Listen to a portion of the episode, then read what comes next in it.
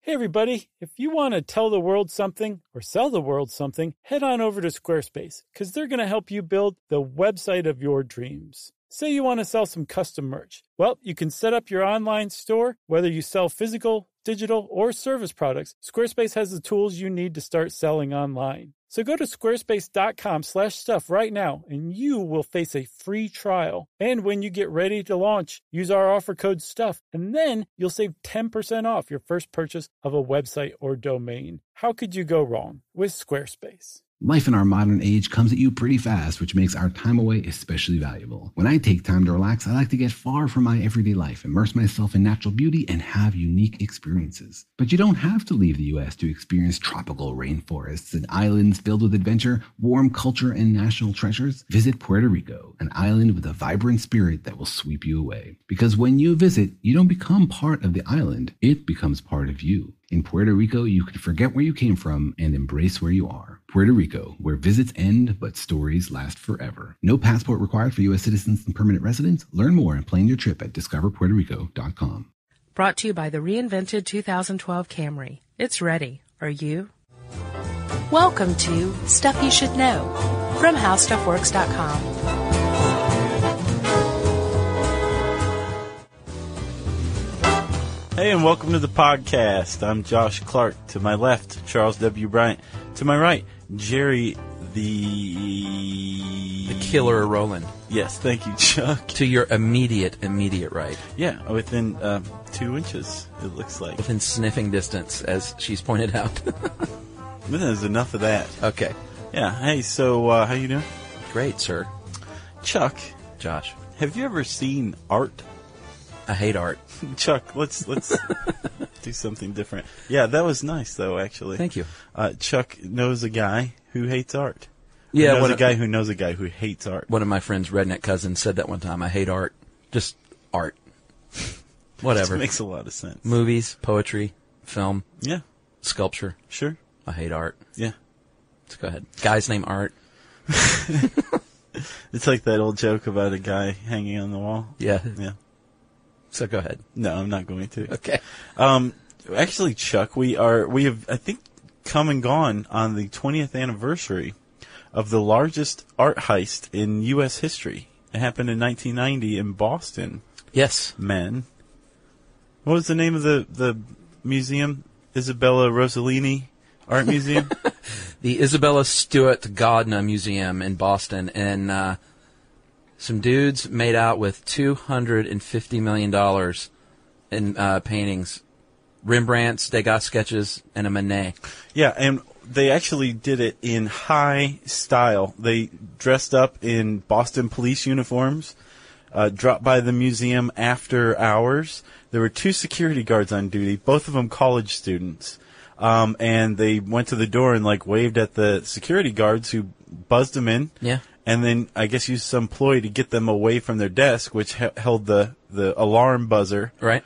Um, overpowered them, duct taped them, and then spent 81 minutes in this uh, in this museum pilfering it. Yeah. But they think that these guys were uh, local boys Right. who didn't know what they were doing because they Southeast. passed by probably southeast. Right. They passed by some um, very very expensive works of art and took those Degas sketches instead. Um, but they still pulled it off. They pulled off the the heist of the century. Yeah. I was reading a, an article in, in I think the Boston Globe uh, with a FBI guy who was talking about um, they they I guess reignited the case or something now. Right. They're they're using uh, new DNA techniques on the duct tape. Yeah. And Right. billboards, Yeah. digital billboards in Boston going up asking for uh, information. But you know what? The statute of limitations of being involved in that crime ran out in 1995. So what does that mean? They want that artwork back. Right. Sure. Yeah, bad. So that was an example of a very lo-fi theft operation No, that's actually hi-fi as far as art theft goes. Well, that was my point, though, is that art theft is very lo-fi yeah. across the board. uh, a guy very famously made off with the Mona Lisa in 1911. Can I say how he did that one? Yeah.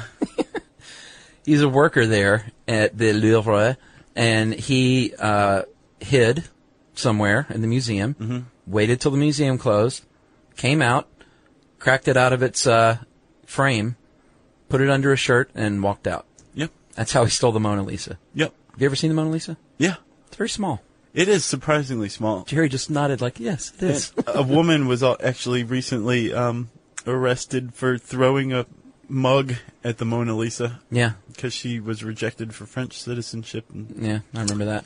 she was taking it out on old Mona. Although it's like behind all kinds of protection now. A bulletproof glass. Yeah, but back then it was the the funny thing is is it sat empty for a few days, a couple of days without the museum doing anything because everyone just kind of assumed that someone knew that it was being cleaned or something, and someone knew about its whereabouts. And then Right. finally, somebody eventually went, "Oh, wait a minute, you don't have it, uh, you don't have it." So then they alerted the cops, of course. Which actually, I as when we were doing research in this article, and this is by the way part two series, part two in the series of how easy is it to steal blank. Sure. Right, we started with nuclear weapons. Right now, art. now art. Um, and what I found from researching this article is it's extremely easy to to steal art. Yeah, compared to like a bank or uh, like a diamond jeweler or something like that. Yeah. it's not like the movies. They don't No. have the the laser beams with Catherine Zeta-Jones uh, shimming and sliding around under the laser beams. Right. Yeah. I'm It's not, not like entirely certain that was Catherine Zeta-Jones. Body double. yeah. Uh, Yeah. But uh, you can very easily walk into a museum with a gun, as was done in 2004 in Oslo, Norway, uh, when somebody walked in with a gun and stole the Scream, Yes. Edvard Munch's The Scream. Yes, and that is the second time that that's been stolen in the past 15 years alone. Right. And in the past 20 years, there have been dozens and dozens of major paintings, including 20 works by Vincent van Gogh from a single heist in Amsterdam in 1991. Yeah. And as we're going to tell you, there's a weird law in 2000 next year th- those very paintings may be available legitimately on the open market. No. No? It'll it'll be 10 years from next year. Oh, is it 20 years? It's it's 20 years for any art, and, and the Netherlands is the only country that has this law, right, Chuck? Oh, I thought it was 10 years. Yeah. No, it's 20 years Right. for um, any work of art. Uh, 30 years if it's from if it's stolen from a public collection like a museum, Okay. or if it's registered as a national heritage item. Right. But in the Netherlands, it wa- after the 20 or 30 years passes, transfer of rightful ownership So goes cool. to the thief. So these guys, if they're smart, they're just going to hang, hopefully they're young and they're just going to hang on to them. Yeah. And then sell them for boatloads of cash. Right. Those Dutch, wacky, wacky Dutch. But there are ways around this. The Dutch just recently busted a group of art thieves um, who had stolen some works of art from a private gallery, um, and after 20 years, were coming forward um, with the art, and they they were set up by this private detective. It was like. uh, Well, it was like a movie. Right. They were set up by this private detective and the Dutch National Police, and he was going to help them blackmail the gallery owner's family or whatever. Right. Um, but he actually handed them over to the police who caught them, and the statute of limitations had run out, but the uh, works of art were still listed as stolen. Ah. So they got him for handling stolen goods and laundering money. A Dutch gumshoe and a Dutch loophole. Yeah. Love it. Uh, can I tell you about one of my favorites? In 2000, Yeah. the Swedish National Museum, these dudes came in with a machine gun, stole a Renoir and a Rembrandt, but this is where it gets smart. They didn't just walk in with a gun and leave. Before the robbery, they laid out spikes on the roads so the cops would, you know, get flat tires. Yeah. Toot sweet. And, uh, right before the robbery, they, uh, had accomplices in other parts of the city, two other parts that set off bombs to just instill a bunch of chaos going on. Not, not a bad idea. No, it's really not. Although if your bomb blows somebody up, you got a murder rap tacked on as well. Well, yeah, true. Very true. And uh, can I tell the one about Zurich, too? This is just two years ago. Mm-hmm. This was uh, another gun deal. Three three dudes break, broke into the. I'm sorry, they didn't broke in. They waltzed in to the E.G. Burle Foundation Museum in Zurich, and they basically walked in when it was wide open, full of people, and pulled their guns and said, "Everybody freeze! Everybody get down on the floor." Nobody move, nobody get hurt. right? Yes, that was my Raising Arizona reference of the show. Nice. Remember the old guy? Mm-hmm. Well, which is it? You want I should freeze or drop?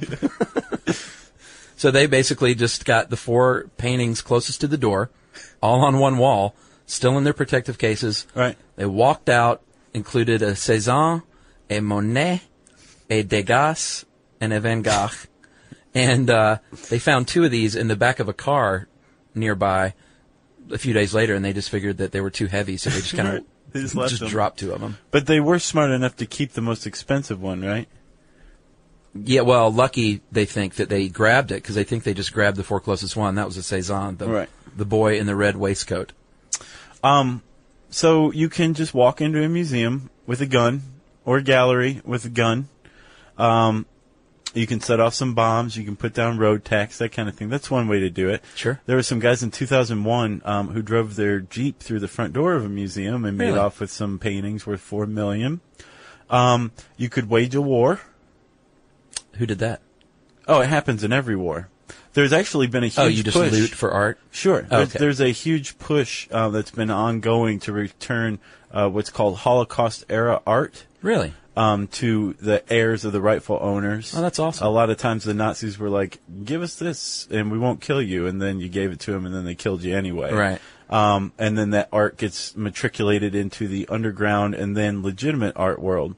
Uh, but there's actually a, a type of um, cultural law that's developed, and there's these lawyers making tons of cash in threatening to sue or filing suit against people who own Holocaust era artwork to Really? return it to their rightful owners. Good. Often this is museums as well. Right, sure. Do you remember what is it? The um, was it artwork from Machu Picchu?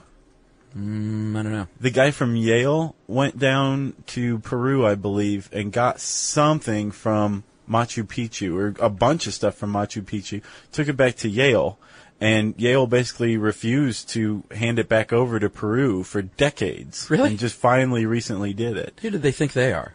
Yale. Yaleys? Mm-hmm. Wow. Have you ever stolen art? Yeah. Shut up. I used to be part of a gang. I, on my recent vacation, I don't think I told you about this. I went to a uh, gallery in Sausalito, across from the uh, across the bay in San, or across from San Francisco, and there was a gallery right next to my little inn that had original Dr. Seuss paintings. wow. Had like ten of them. Really, really cool. How much were there? Uh, I think they were like, they were under ten grand. What? Yeah, I seem to think they were under ten grand or around ten grand. That's awesome. They were really cool though, and I really wanted to steal them. Yeah. because I don't have 10 grand. Oh, you could just write a bad check. Oh, that's a good point. Sure. I should have done that. Check kiting, it doesn't carry quite as much of a penalty as art theft. and then, Chuck, do you remember in the zoo episode where I said that Toledo has a surprisingly good art museum? Yeah. Uh, there was a pretty famous heist in 1996 um, with a bunch of paintings that were en route to the Guggenheim. And they were on loan from the Toledo Museum of Art. Really? Yes.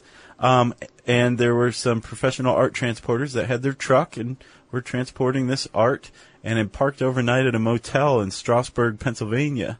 And the people just looted the truck, Wow. made off with the paintings. I think they were recovered. Yeah, I was at the Guggenheim um, a couple of years ago, and it, I was kind of in a, at, there at a bad time. I think 'cause they had a lot of their really good stuff that was being transferred. It might have been during that thing, but they were they were sitting there in their big boxes that they used to ship them, just kind of right there, and there was no one watching them. I mean, they were huge. Like I couldn't have just walked out, or maybe I could have, if I would have had a machine gun. Yeah. Everybody get down. Everybody freeze. A new season of Bridgerton is here. And with it, a new season of Bridgerton, the official podcast.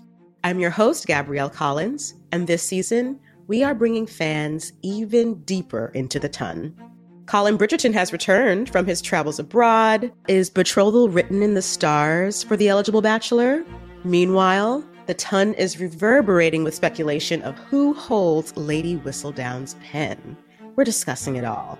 I sit down with Nicola Coughlin, Luke Newton, Shonda Rhimes, and more to offer an exclusive peek behind the scenes of each episode of the new season.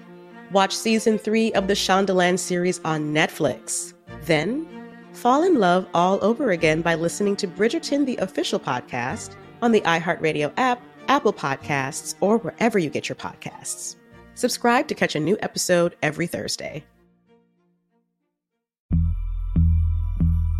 As important as choosing the right destination when traveling is choosing the right travel partner. Gene! Eugene Fodor. Gene, возбудит! Much of the joy you will find on the road comes from the person you share it with. So you write the books, Gene, and Vlastar runs the business. I understand now. It is a wise man who marries a wiser woman. But be careful and choose your travel partner well, because the worst trips result when two partners have two different agendas. Get down! I'm not stupid, Gene. Something is going on, and it's high time you tell me the truth. Freeze, Americano! Gene, run! So travel before it's too late. Your money will return, your time won't, and we're all too quickly approaching that final destination. Listen to Fodor's Guide to Espionage on the iHeartRadio app, Apple Podcasts, or wherever you get your podcasts. Uh, so Josh, this is all f- well and fine and fun, but why would you steal art? What can you do with a Van Gogh that you have stolen?